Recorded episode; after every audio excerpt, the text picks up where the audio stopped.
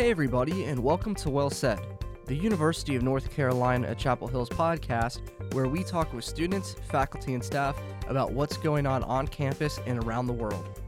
And today we're talking about the Process Series with Joseph Megel, an artist in resident in the Communication Department and the Artistic Director of the Process Series. The Process Series is celebrating its 10th year this season, but let's start by backtracking a decade to when you first founded this series here at Carolina. What is the Process Series and how did it start? For years, I've been working on new plays in the theater, and I worked in LA for about eight years, actually, about 10 years in different theaters. Uh, and then I came to New Jersey and was artistic director of a theater called Playwrights Theater of New Jersey, which focused on new works in theater. So when I ended up at UNC, I had a chance to talk with Emil Kang. I had done a project or two on, on the Memorial Hall stage and talked about how he wanted to do new work and how I wanted to do new work. And I proposed the process series, which would look at how performances get developed by artists and bring them to campus and have them be in residence for a short period. And then at the end of that residence, put up a performance for the public of a new work in process, and, and, it could be in different types of process. And originally, I was thinking mostly theater, and it was Emil who said, "Why don't we uh, look at all types of performances?" And I thought that was a great idea. So I established an advisory board by the departments who I felt were most interested in this type of work and, new performance work. Obvious ones are drama, uh, music, art, Department of Communication, English. African African American diaspora studies. And I started in these 10 years reaching out to artists across the country. Um, we haven't quite gotten international, there's been one or two, but uh, mostly across the country to bring them in and, and sort of have them experience you know the campus and, and the environment and be away from where they normally are to be in residence, to work on something in a room, but also maybe uh, use some of some of the resources that uh, a university as ours provides, and then again perform before an audience twice. And the idea then is that they would receive feedback from hearing the audience respond to their work, but they, they would also receive feedback afterwards in, in a conversation. So, in a sense, we're really providing a service to the artists who come and they could be dramatists, they could be playwrights, they could be composers, they could be performers themselves, they could be performance artists, they could they any type of performance, as I said, many times hybrid performance. And and they would benefit from this. But I also felt that being an arts and humanities university, it would be incredibly helpful for students and even some of our faculty who are practitioners and who are critics and scholars of the arts to see how different artists from different disciplines do their work. How do they create new work? What is their process to do it? So, in a sense, it's a win win. And over the last 10 years, we've developed one slot in the series where we are looking at one of our very, very talented faculty members, or multiple faculty members in some cases. And one slot we also dedicate to a student who has done extraordinary work. And again, I think that what happens in in the series is that each time we see someone new, we sense a different way in which art gets made, in which performance gets developed, and we see the steps and the processes, you know, as much as we can in that process. And at the same time, over the 10 years, we have birthed multiple performances that have gone on to have very healthy lives in the arts. What has this series been able to bring to the Carolina community for the past decade? How has the process series benefited Carolina? We look at performance in finished states all the time. On this campus, we have Carolina Performing Arts at Memorial Hall, and we have playmakers and even some artists that come get in, that get invited to other places on campus. Or you know, we see we see a work as presented as finished in some way. Theater is always different; it's always changing, but it's finished seldom do we get to see, you know, how something gets made, you know. Like sausage, sometimes it's not as pretty, but uh, but I, I think that as an institution focused on the creation of art, eh, you know, we have departments that are practice-oriented departments, and if we're focused on that, I think it's really important and incumbent upon us as a university and to express to our community what happens when something gets created. What what does it mean to to develop something, and what not only what are the steps, but what does what does one have to go through and understand? What what is most helpful? How does it grow? How does it change? If someone was really interested, they could come to both performances of the series. Like you could go out on a Friday night and a Saturday night, and you'd be you'd be amazed at how many times something has changed between those two because that's part of what we offer. You know, when someone sees a performance on a Friday night, they can say, "No, no, we should do it this way," and see how that changes the perception of the piece on a Saturday night. And and that even that show you know that expresses to those who come the sort of how does a how does a performance breathe into into life for example, we've had two pieces last year that will count and um, Leaving Eden that will be fully produced at Playmakers this year. And so if you came to see it in, in process, you know, a year ago, and then you go to see the full production in the following year, you really do then get to see a progression. You do see what your input as an audience member, uh, either in both conversation and reaction, what impact it had on that piece. I think that's an exciting thing to see. And I think it's incumbent upon us, you know, I teach performance uh, in in performance studies in the Department of Communication. I think it's uh, important for us as instructors of the arts to to not only show our students finished work and have them sort of practice themselves, but to show them how others, you know, on the highest level of the art form are doing what they're doing. And what about for the artist? How useful is the process series to these artists who are developing their works? Every piece of performance, every piece of art that is performance based has a process. There's not one that doesn't, right? And I think sometimes, for, especially for artists who come to the university, sometimes being away from their normal place, you know, some, uh, you know, ha- having a residence somewhere else, they can really focus 24 7 on the piece of work so just having that time, that focused time to work on something. Obviously, since we don't have an extraordinary amount of money in the series, we don't have artists come for more than a week or two for each piece. So you only can do so much in a week or two. I mean, it would be great.